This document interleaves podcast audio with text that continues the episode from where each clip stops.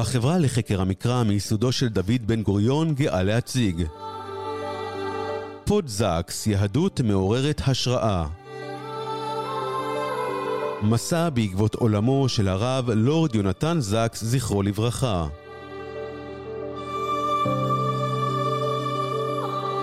בהגשת הרב דוקטור עידו פכטר.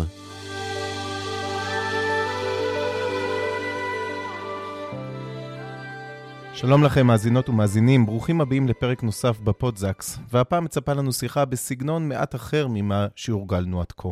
לא נדבר בה על הגותו של הרב זקס וגם לא על חייו, אלא על אלמנט אחר, מרכזי מאוד בעולמו, והוא הכישרון הספרותי שלו. הרב זקס חיבר עשרות ספרים בשפה האנגלית שהפכו בחלקם לרבי מכר בעולם. דומני שלא אחטא לאמת אם אומר שהפופולריות של חיבוריו נזקפת לא רק לתוכן העשיר שלהם, אלא גם לשפה העשירה שבה הרב זקס כותב.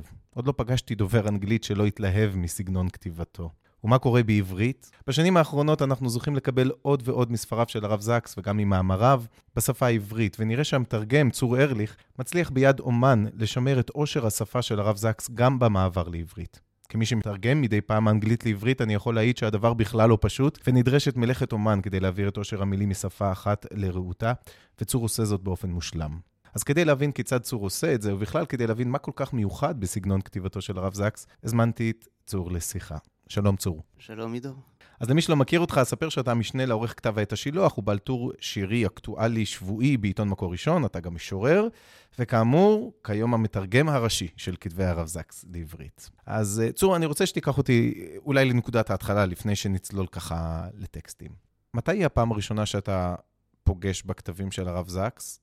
ומתי הפעם הראשונה שאתה אומר לעצמך, את הכתבים האלה אני הולך להעביר לעברית? נתת לי הזדמנות דווקא לתת כבוד לא לעצמי, אלא למי שגרם לי להגיע לזה. עלה לארץ המוציא לאור של הוצאה שנקראה טובי פרס, מתיו מילר, וכשהוא עמד לעלות לארץ, הוא גם יזם פגישה איתי בעניין אחר. אני עוד הייתי בחיתולי כמתרגם, תרגמתי רק קצת שירה, ופרסמתי מאמר בעניין משורר חשוב, נתן אלתרמן, בכתב העת חלת, והוא תורגם לאנגלית, והוא זימן אותי לפגישה כדי לדבר על אפשרות להוציא אנתולוגיה של תרגומים של נתן אלתרמן לאנגלית, ואולי אני יכול לערוך אותה, לעמוד על טבעה, על טבעם של התרגומים, וסיפרתי לו ככה, אגב, שהתחלתי לתרגם שירה מאנגלית, והוא אמר לי, תשמע, אתה רוצה אולי לנסות לתרגם משהו של הרב יונתן זקס מאנגליה? אני חושב, אנחנו הוצאנו כמה ספרים שלו באנגלית, ארצות הברית, אני חושב אולי לנסות קצת להכניס אותו לארץ, בוא תנסה, מבחן. אמרתי לו, תשמע, אני שמעתי את השם הרב זקס, אני לא, לא זוכר בדיוק באיזו רמה, לא הרבה מעבר לזה כמעט בטוח. אני חושב שזה היה אחרי שנתקלתי כבר ברדיקלית אז, רדיקלית עכשיו, שיצא לאור עוד קודם, לפני המפעל שלו, אבל וגם היה לפני כן משבר עברית, שלא קראתי כמו כמעט אף אחד אחר. אמרתי, בסדר, שמחתי, זה לא, לא בשביל זה נפגשנו, אבל uh, ניסיתי, ומכאן הכל התחיל, כלומר, מהרצון שלו, של מוציא לאור שעולה לארץ, להביא לישראל ולשפה העברית את הרב זקס שכל כך מסעיר ומרגש את הציבור היהודי קורא האנגלית בחוץ לארץ. הוא ראה שבארץ יצא, יצאו שני ספרים, לא, לא כל כך מדוברים, ויש מה לעשות. יוזמה שלו, גם להביא את הרב זקס וגם להפוך אותי למתרגם. כלומר, אני, אני כבר, זה היה שנת אלפיים ושבע, אני כבר הייתי כמעט עשר שנים בענייני עריכה, בענייני כתיבה, עיתונות, שירה, הטור השירי השבועי שלי כבר חגג אז איזה שמונה שנים של הופעה רצופה. הייתי בעניינים האלה, וקצת השתעשעתי בתרגום שירה קצת לפני כן, אבל לא חשבתי שאני יכול להיות מתרגם של ספרים מאנגלית לעברית, מה לי ולזה.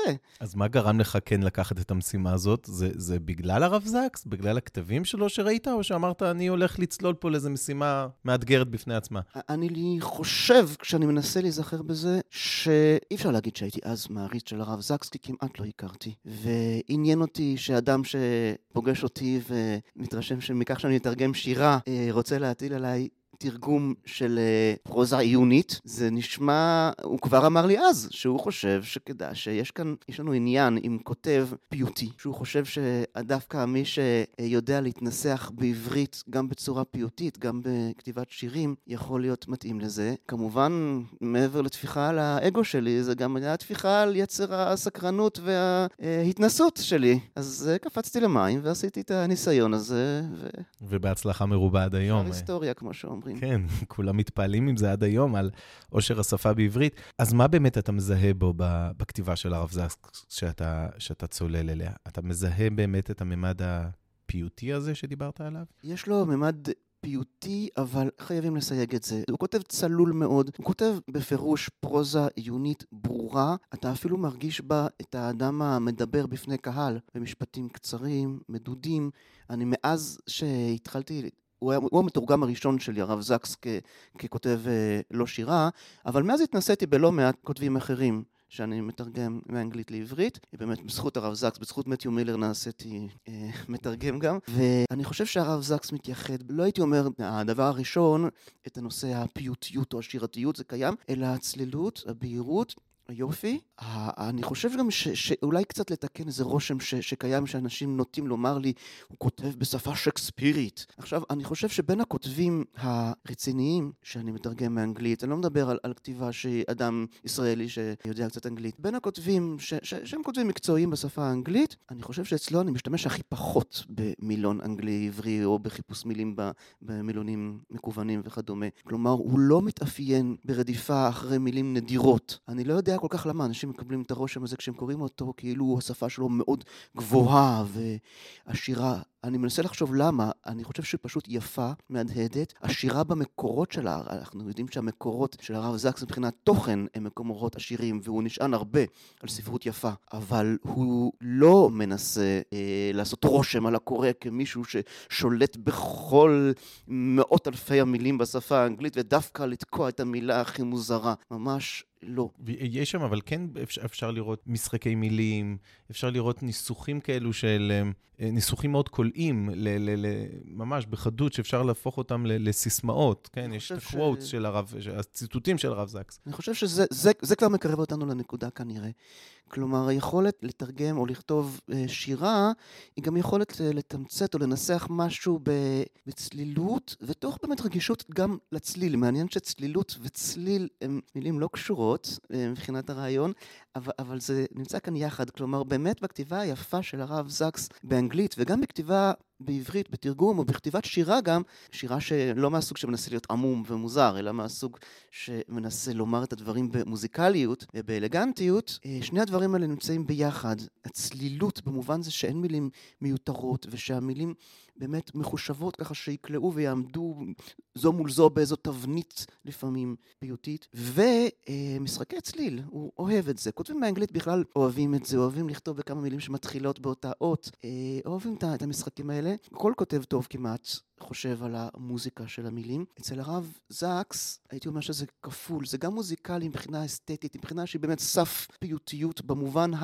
הנעים של המילה, במובן הצלול, שוב, של, של המילה, וגם בצד של משחקי הצליל, משחקי המילים, לשון נופל על לשון, המילים נשמעות, נשמעות יפה, כלומר, יש איזה טיפול שנשמע לו כמעט טבעי אצלו, באיך שהדברים נשמעים, וכשמילים, אני יודע את זה ככותב שירה, ומי שכותב גם על שירה, ומנסה כל יום לשתף את הציבור, למשל בעוד שורה של אלתרמן, ואיך היא פועלת. אז יש עניין מאוד גדול בכך שכשמילים דומות, כשיש בהם אותיות דומות, אז לפעמים הצירוף של מילים שלא קשורות לכאורה זו לזו, ורק השיר מקשר ביניהם, משחק הצליל עושה את העבודה. זה הרעיון שלנו של חרוז טוב, למשל.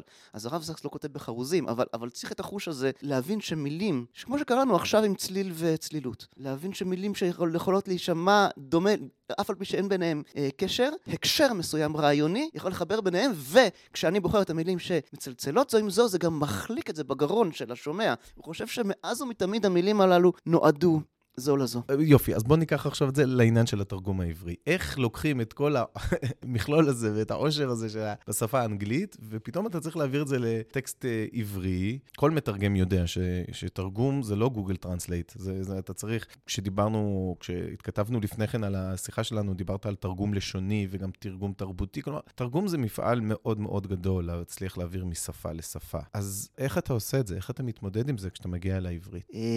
אני רוצה להגיד קודם כל שהרב זקס מקל עליי את, ה, את העבודה. בהגזמה אני אומר לפעמים שהוא, שזה מתרגם כמעט מאליו, הרב זקס. כלומר, הרבה פעמים כותבים באנגלית מסתבכים במשפטים ארוכים, ואתה צריך לחשוב איך לבנות את זה בעברית אחרת לחלוטין, וכאן זה פחות.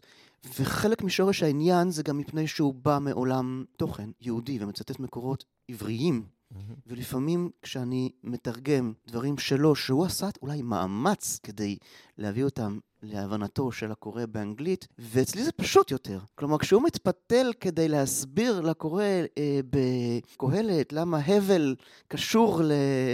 לנשימה, ול... ו... ו... ו... ומה הקשר בכלל, ומה הקשר בין נשימה לנשמה, וש...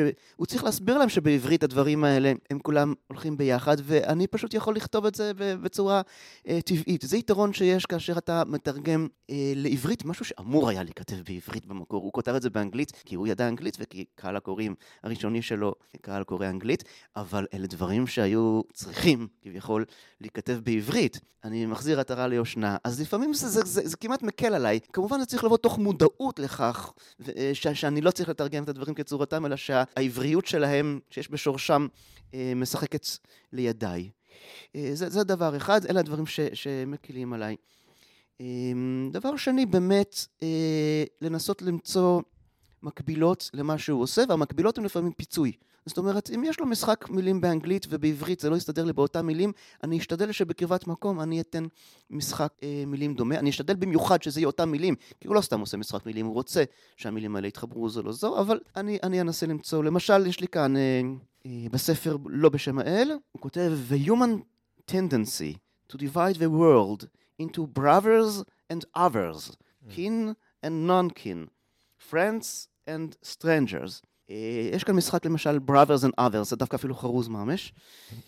ואז אז אני צריך לעשות כאן את המאמץ, אז כתבתי, אני חושב שאפילו בעברית ככה הכברתי יותר ממה ש, שהוא יכול היה אה, לתת. הנטייה האנושית לחלק את העולם בין אחים לבין אחרים, בין שארים לשאר, בין רעים לרעים. אז זה באמת, הוא לקח אדם שכותב, שיודע לכתוב כמשורר, בשביל הדברים האלה. כלומר, brothers and others, זה באמת אחים ואחרים, זה ממש... ממש ככה. ממש ככה, אבל זה מעניין, ב-friends and strangers, תרגמת את זה לרעים ורעים. לא לרעים וזרים, אלא לרעים ורעים. יפה. נכון, כי, כי, כי זה תמיד התלבטות. זאת אומרת, אני, אני צריך לרדת לשורש כוונתו ולדעת מתי אני יכול קצת להתרחק ממנה, מתי אני יכול להחליט שמשחק מילים יותר חשוב משמירה על המילים מדויקות. ואני חושב שהוא עצמו, ברגע שהוא נוקט משחק מילים, זה לפעמים, הוא הולך למשחק המילים האלה, במקום מילים אולי טיפה יותר מדויקות שהוא היה בוחר. אז כן, אז קצת הרחקתי ללכת עם רעים ורעים, הרשתי לעצמי, כי קודם אמרתי שארים לשאר, השאר, מי שאיננו שאר בשרחה, הוא לא דווקא אדם רע. אז כאן, כי באמת משחק, מתבקש המשחק מילים הזה, אז מותר קצת. יש חופש תרגומי במקום הזה. יש חופש קל. בשנים הראשונות שתרגמתי אותו, הוא מינה מטעמו איזו נציגה אוסטרלית, יהודיה, דוברת, שבדקה אותי, שאני לא משתולל, והסירו ממנה את הדבר. היו תיקונים? היו הערות? נדיר, אני חושב שאף פעם לא היה ברמה הזאת של השתוללת. יכול להיות שפעם היא אמרה, אולי פרושה. בכל אופן, הסירו ממני את הנטל הזה. אני עושה כל מיני דברים, וכל פעם באמת קצת נזהר, אם נלך לבית אחר. נזכרת באמת... יש תרגום, תרגום הוא לשוני, אבל תרגום גם תרבותי. ודיברנו על זה שיש תרגום תרבותי בעצם זה שאני מחזיר את הדברים בענייני יהדות בעיקר, או בציטוטים והתייחסויות ללשון המקרא ולעברית, אני מחזיר אותם לשפה שבה זה היה צריך להיות. אז אני יכול גם לתת היבט נוסף, קהל הקוראים הוא ישראלי. יש עניין של תרבות, והרב זקס מרבה לצטט מהספרות האנגלית, דברים שאמורים להיות מוכרים לכל דובר אנגלית משכיל. ואם אני אתרגם אותם ואצטט את הציטוט שלו מדיקנס, ביטוי שכנראה שגור מרגלה בפומי דכל דובר אנגלית שגמר תיכון וקולג', לעברית זה ישמע ישר אצלצל זה מתורגם. אז לפעמים אני עושה את זה, אבל אני יכול להרשות לעצמי, כשהוא רוצה לבטא שזה משהו, ביטוי שאתם מכירים, אז אני יכול לתרגם את זה גם לישראלית.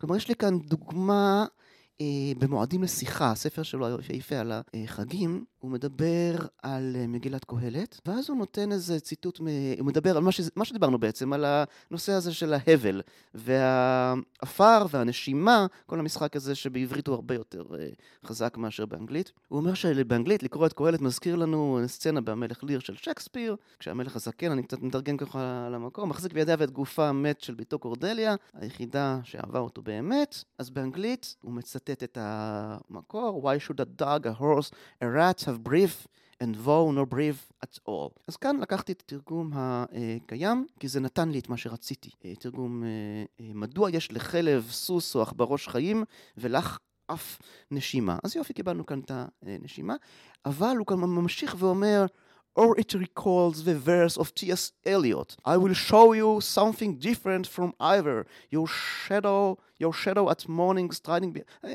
וכן הלאה וכן הלאה, זה נגמר ב... I will show you fur in a handful of dust. אז אני כשתרגמתי, אני נתתי את התרגום הקיים לאנגלית, זה מתוך ארץ השממה או ארץ הישימון, כתבתי עוד מן האמונים על הספרות האנגלית, כבר אתה רואה שאני כאן נותן את ההתנצלות הזאת, לא כמו שאתם מכירים, כמו שזה מזכיר לכם את טי אס. אליוט, זה לא מזכיר לכם את טי אס. אליוט, אז עוד מן האמונים על הספרות האנגלית ייזכרו בשורותיו של טי אס. אליוט בארץ השממה, וכאן נתתי תרגום קיים, והראה לך דבר מה שונה, וכולי וכולי, אראה לך פחד בחופן אפר, ואז כתבתי פה לה, להוצאה, לעורך, בסוגריים, אני מציע להחליף את האחרון במשהו מהתרבות שלנו, כך האמונים על הספרות העברית יזכרו בשורותיו המפצירות של נתן אלתרמן, אל תשכח, אל תשכח נעפר העולם את רגלי האדם שדרכו עליך, שורות מאוד מאוד מרשימות, ו...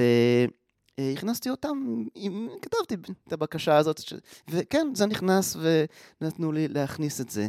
זה החליף את הציטוט של טי אס. אליוט. או למשל אפילו סתם בישראלית ספרותית, יש במוסריות, הפרק האחרון מתחיל במילים, can we restore what has been lost? אז כאן אמרתי, בוא נהיה קצת פיוטיים בעברית, הנוכל למצוא את אשר עבד, זה לא יוכל למצוא את אשר עבד, של רחל, או דרשה שלו פרשת שלח, הוא מתחיל, in Philadelphia, there lives a gentle, gracious, gray-haired man, by now in his late nineties, אני מתנצל על המבטא האנגלית שלי, ואולי זה רומז לכם שהאנגלית אצלי היא... שפה שנייה. בקושי שפה שנייה. אני באמת הגעתי לתרגום מאנגלית, לא בתור דובר אנגלית, ולא בתור מומחה לאנגלית, אלא בתור מי שידע לנסח את הדברים בעברית. אז כאן אמרתי, בואו בוא נעשה את זה נחמד לנו. בפילדלפיה ישנו איש לגמרי לא צעיר. ככה התחלתי את הדרשה הזאת. שערו לבן ודיברו עדין. ומניין שנותיו מתקרב למאה. האיש הזה הוא אהרון בק, הוא מייסדה של גישת התרפיה הקוגניטיבית התנהגותית. וכן, פה ושם אני עושה את זה, זה לא הכלל. בוא נגיד שזה מיעוט המקרים, ועדיין, עדיין אני עושה את הדברים האלה, לקרב את, ה... לקרב את הקורא, שהוא לא ירגיש שהוא קורא תרגום. כלומר, לפעמים הרב זק מספר על דברים שקראו לו ב- באנגליה. זה לא שאנחנו צריכים לרמות פה מישהו ולעשות פה איזה רב ישראלי. אבל אם אפשר קצת לביית את זה, קצת לידן את הדברים האלה, קצת את האסוציאציות שלו, לא להרגיש, הקורא לא ירגיש שהכל זר, והכל בא מעולם אחר. לא, הדברים האלה קיימים גם בתרבות שלו, ואפשר לדבר בשפה שלו, של הקורא. אבל, אבל כן יש פערים תרבותיים, נקרא לזה ככה, אם לא, אולי לא רק בהיבטים של הספרות, כמה אנחנו מכירים ספרות. התרבות הישראלית היא יותר צינית, נכון? היא יותר חדה, פחות נסחפת ומעוניינת בתיאורים מפליגים ו- ו- ולשון כזאת, לשון כזאת פיוטית. זה משהו ש- שעובר אצלך בראש כשאתה מתרגם? אז בוא נפריד בין תיאורים מפליגים ללשון פיוטית. אני חושב שהרב זקס זיקה את קוראיו ולשון פיוטית. בוא ניתן את זה לקורא העברית, החוויה הזאת. אני חושב שהרבה קוראים עבריים אוהבים את החוויה הפיוטית. גם בשביל זה לקחו אותי כאן מלכתחילה של הפיוטית. אבל החלק הזה של התיאורים המפליגים, אתה אומר דבר נכון. נכון, זה מעניין, הרב זקס הרי בריטי, ובריטים ידועים דווקא באנדרסטייטמנט, בלשון המעטה, אני חושב שהוא קצת נטע במשהו, דווקא לכתיבה האמריקאית, שהיא קצת יותר פומפוזית, ותמיד הכל הכי, ויש לו המון, אין קולע יותר מדבריו של זה וזה, ולא תוכלו למצוא דברים קולמים יותר מדבריו של ההוא וההוא, והכל הרבה פעמים מאוד נועד באמת לרגש ולהסעיר ולהרשים. אני, אני חושב שכאן דווקא עשיתי לו ישראליזציה, אולי אפילו אנגליזציה, בריטניזציה, קצת קרבתי אותו לפה ושם. אני חושב שמפוצץ מדי, והכל הכי, הכי, הכי, פה זה לא נשמע כל כך טבעי, זה, זה לא משחק לטובתו. אז אני, בדברים האלה אני נוטה קצת לרסן. כן, זה, אני חושב שזה באמת אה, לקורא ישראלי, לכן זה גם עובר באמת יותר, ב, יותר חלק בגרון. אני, אני אעיד על עצמי שכאשר אה, הספר אה, רעיונות משני חיים, תרגמת אותו גם לעברית, אז עצם הכותרת הייתה לי כבר, כאילו, רעיונות משנה חיים, זהו, רעיון ישנה לך את העולם. אז קראתי אותו וראיתי שכן, יש שם דברים שבאמת יכולים, אבל עדיין הנטייה הטבעית שלי כישראלי היה להסתכל על זה ב...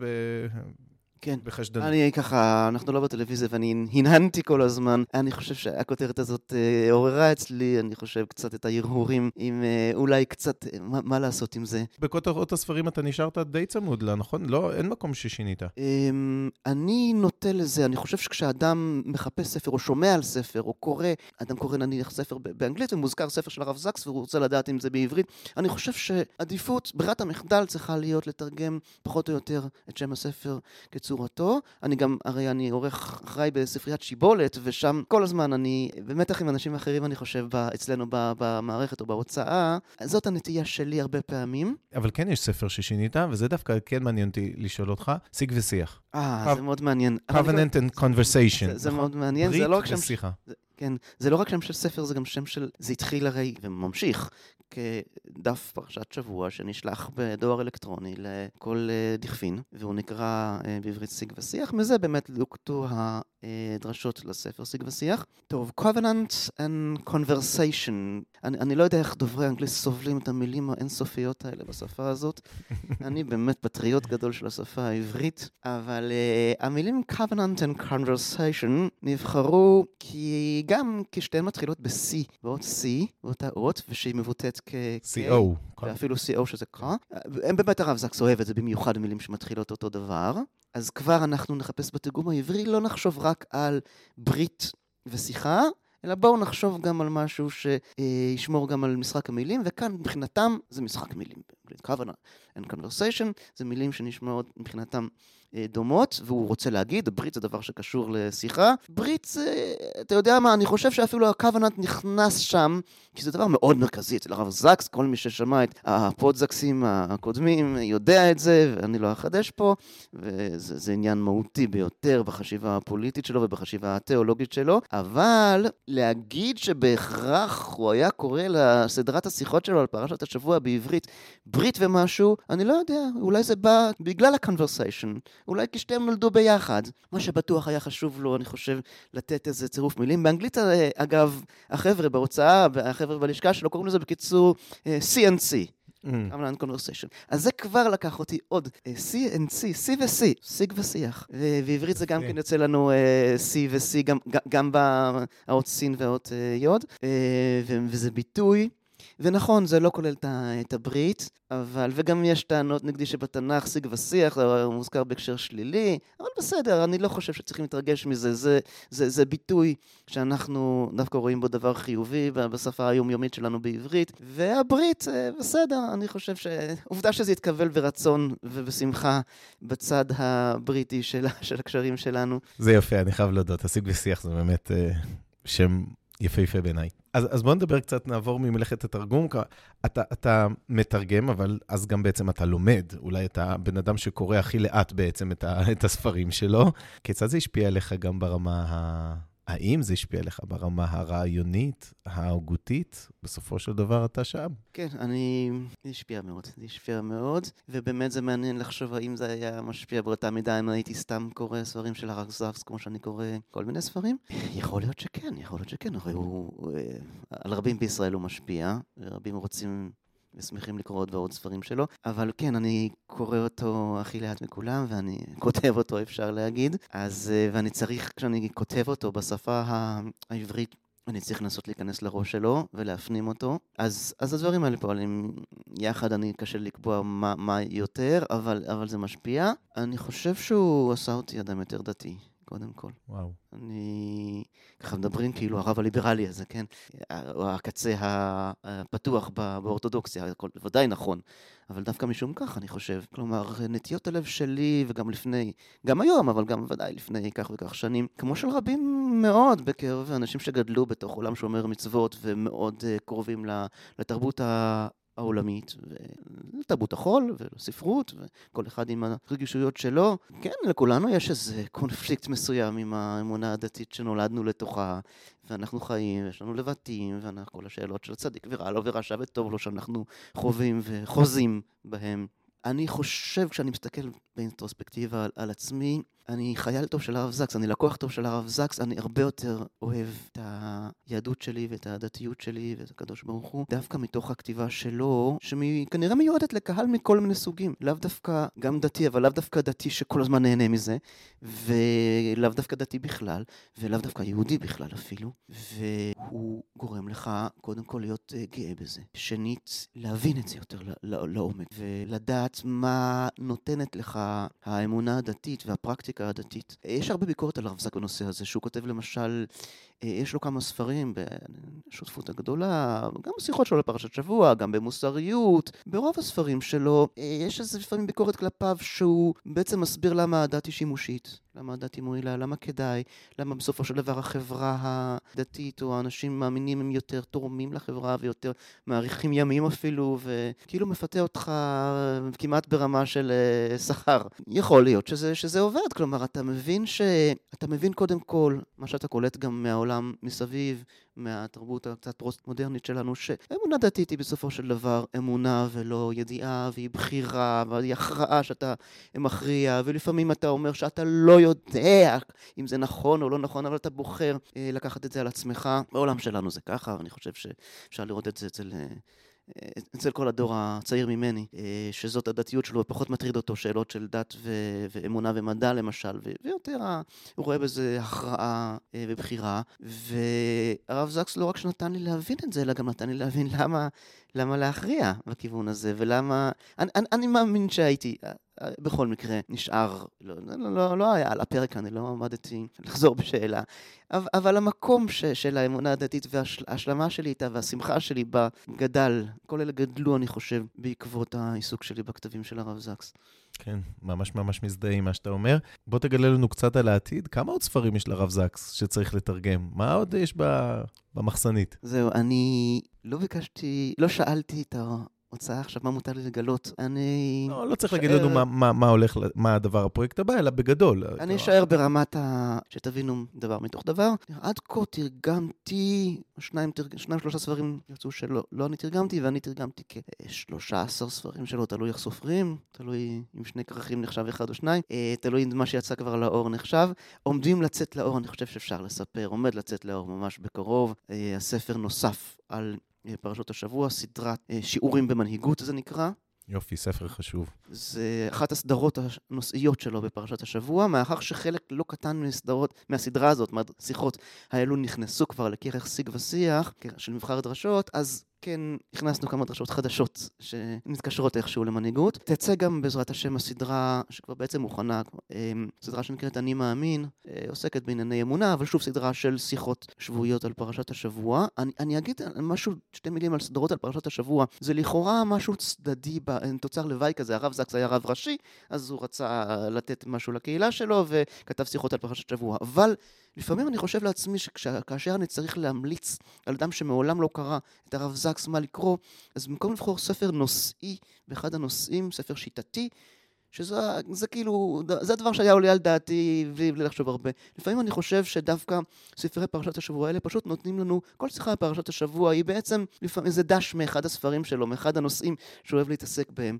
אז יש משהו בסדרות האלה על פרשת שבוע, גם לקורא ה... שלא רגיל, שלא מחפש את הספר לפרשת שבוע, לקרוא לשולחן או לקרוא בזמן התפילה בשבת, יש בזה משהו מבחר טעימות מהרב זקס. מעבר לזה, הוא כתב עוד כמה וכמה ספרים שלא תורגמו לעברית. אני חושב שיש לו כ-עשרים ספרים נושאיים, משהו כזה, ולעברית תרגמנו משהו כמו שמונה. אז יש עוד מלאכה, ורוח הדברים, בוא נגיד ככה, היא שהמלאכה הזאת תיעשה בעזרת השם. חלק מהספרים האלה באמת נדחקו לסוף התור, כי הם קצת יותר עוסקים בשאלות שמטרידות את הקהל הבריטי למשל. אני חושב שגם אצלנו ספר למשל שעוסק ברב תרבותיות בבריטניה, כנראה יידחק לסוף התור, אבל יש עוד מעבר לו, יש, יש מה להוציא, ובעזרת השם הדברים האלה יופיעו. כנראה אני, מאחר שיש לי הרבה עיסוקים אחרים, לא הכל אני אעשה, ויש מתרגמים אחרים שוודאי יעשו מלאכה אה, יפה. אז יש למה לצפות, יש למה לצפות, ואתה הולך עוד להיות עסוק אה, בעזרת השם בשנים הקרובות. וגם הסידור שלו בעזרת השם אה, צריך אה, להופיע, אז כן, כן, יש למה לחכות, וכבר במה שהופיע עד עכשיו, אני חושב שהאדם יכול להעביר תקופה לא קצרה בחיים, בלימוד הספרים האלה. בהחלט. צור ארליך, משורר, משנה לעורך כתב עת השילוח, מתרגם ספריו של הרב זקס. תודה רבה שהיית איתנו. תודה רבה, הרב עידו, ונעמת לי. ועד כאן עוד פרק בסדרת הפוד זקס, מסע בעקבות עולמו של הרב יונתן זקס. אני עידו פכטר, שמחתי להיות איתכם בפרק הזה. נשתמע בפרקים הבאים.